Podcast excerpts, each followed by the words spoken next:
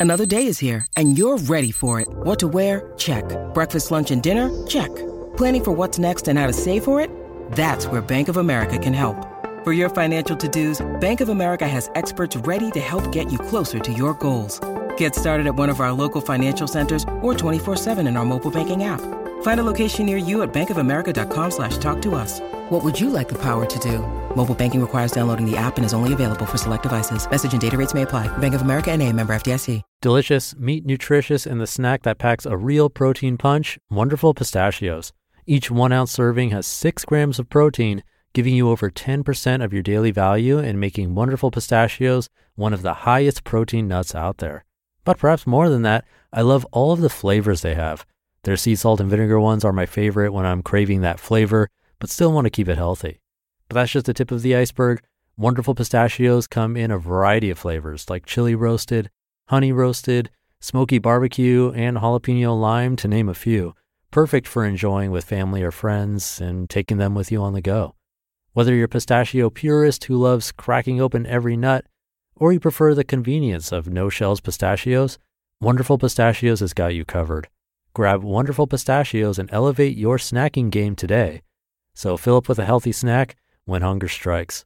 Visit wonderfulpistachios.com to learn more. That's wonderfulpistachios.com. This is Optimal Living Daily, episode 1736 Let It All Crash Down by Brianna Harry of yemash.com. And I'm Justin Malik. Welcome to Optimal Living Daily, OLD or Old, the show where I read to you from articles that I think are amazing with permission from the authors. One article a day, every single day of the year, all to help you live a more meaningful life. And here on this show that covers personal development or self help, minimalism, inspiration, motivation, all that fun stuff. So, with that, let's get right to it as we optimize your life. Let It All Crash Down by Brianna Harry of yemash.com. When I first started practicing tarot, I went into it with a ton of false information. Maybe not a ton, just one big idea that I thought would apply to all of the cards. They're all literal, meaning if I ever pull a death card, I might as well start going through my funeral arrangements. Think Beyonce in Carmen, the hip hopera. Thankfully, I came to find that this was far from the case, that all of the cards have more of a metaphorical tie that you can apply to your real life. Not to say that there aren't any literal elements at all, but it's less likely than I thought. Over the years, that's come to be one of my favorite things about practicing tarot, how closely it mirrors real life.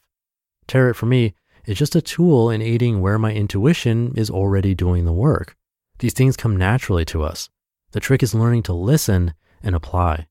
Some people think that listening to your intuition means 100% clarity anytime you have a question. No, your intuition still requires that you live, that you feel your way through it. So it's not always that simple. It's the same with tarot. You pull a card, that card has elements to it that could apply to you, and you have to take it from there. You find the connection and decide what to do with it. Remember, this is what I learned over time. At first, I did have my share of cards that really scared me to pull. Death, of course, the devil, and the ever destructive tower. I read about the tower when I read my first book on tarot. The first book I picked up was someone's personal rendition of their experience with tarot. With that in mind, I should have taken it with a grain of salt. She described the Tower card as what it certainly is a card that represents rebuilding, but in order to rebuild, something has to be destroyed. While there is a positive element in the idea of rebuilding, the destroying part really had me shook, especially when she spoke on how it connected to her when she first pulled it. She described a lot of our worst fears, losing jobs and homes, and irreparable damage to personal relationships. And she described it as almost a domino effect, like she pulled the card, and the next thing she knew, her life began to crumble. I wanted to avoid the tower. After all, I loved my life. My job, my friends. I didn't have any romantic relationships, but I'd started growing more hopeful than I ever had been in that area. So, for a couple of years, even as I grew to understand how to interpret the cards for myself, I always held a little resistance to ever seeing that card. And I didn't for a long while. And then I did my 2020 year at a glance spread on New Year's Day. Now, if you've been awake for the bulk of this year, you've probably made the connection already. What a show.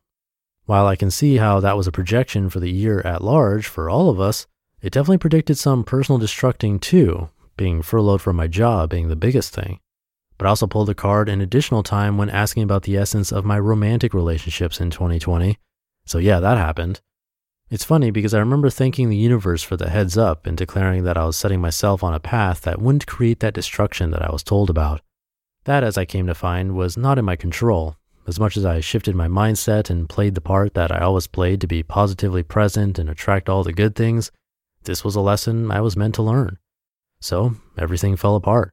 I was furloughed from my job of nine years, and that really created some issues, not only financially, but internally. I had to reckon with who I might be without this job that I've had all of my adult life. I'd also met a guy, and he was pretty amazing. For the first time in nearly a decade, I found myself really being open to being in a real relationship. I began to do the personal work that I didn't even know that I needed in order to grow myself as a partner. And that was hard. It was uncomfortable being vulnerable, but ultimately, I was glad I had it in me to do. I was feeling really hopeful. Then he told me it wasn't going to work out, and I was crushed. Another layer crumbled. This is what the tower was talking about bombs in the foundation of things that I'd built, the comfort I felt at my job, the way I was growing into romantics. It all just blew up right before my eyes. I felt like I was laying in the rubble. Nothing of what I'd built seemed to exist anymore. And at first, I just sank into these feelings, feeling hopeless and lost and like I'd done so much for nothing. In this space, in real life, even with all my practice, I wasn't thinking about Tarot. I wasn't thinking about the tower. So I had to find it in me to remember what has to come next intuitively. So I picked myself up and started to build. Once destroyed, all things can be rebuilt. They can be rebuilt to be better, stronger. I found the space to be more creative without my job. I've been doing things that always existed in my mind, but I never thought I'd have the time or energy to do. I've been growing my personal business, and I've never been so proud. As for the romantics, while it's bare, I've learned to not consider it a void, but a place waiting to be filled with possibility. It gets lonely, but I've never been this optimistic about love. I've learned so much, gained some experience, and I feel really good about what's to come. The rest of the world has experienced this too, even though we're not done with this very wild year and we truly don't know what to expect, we've seen some amazing things happen in spaces previously destroyed. I've had the pleasure of experiencing people come together in such strong ways. So much knowledge has been shared, and my favorite, so many messages to press on. It's been a real ray of light in a time that's felt dark for a lot of us. So, retrospectively, I say to myself and to all of us don't fear the tower. Don't fear destruction. Don't fear the fire for the possibilities are truly endless. So, in order to build what we know will be bigger and better, whatever is taking that space up now, let it all crash down. You just listened to the post titled Let It All Crash Down by Brianna Harry of yemash.com. Thank you to Brianna. I'm sure we could all see towers in our own lives at the moment, not just because this year has been crazy, but at any period in our lives. Her story reminded me of something I learned in a meditation class like 15 years ago that really stuck with me. That we're all wearing lenses. You can look through maybe super bright lenses, see everything from a positive side, that can be good at times. But also seeing the negative and growing from that, letting things crash down, as she said, is really important too. Because also, like she said, we're going to become stronger from it. Life wouldn't be what it is without both, and it's impossible to avoid both or just a destruction, and likely will create more suffering if you try to. Something to think about. Oh, and I also want to mention that Brianna started her own podcast. It's called Your Morning Message, and it's your daily dose of positive intention setting every weekday. So check that out. It's called Your Morning Message. I hope you're having a great Friday, and I'll see you over the weekend where optimal life awaits.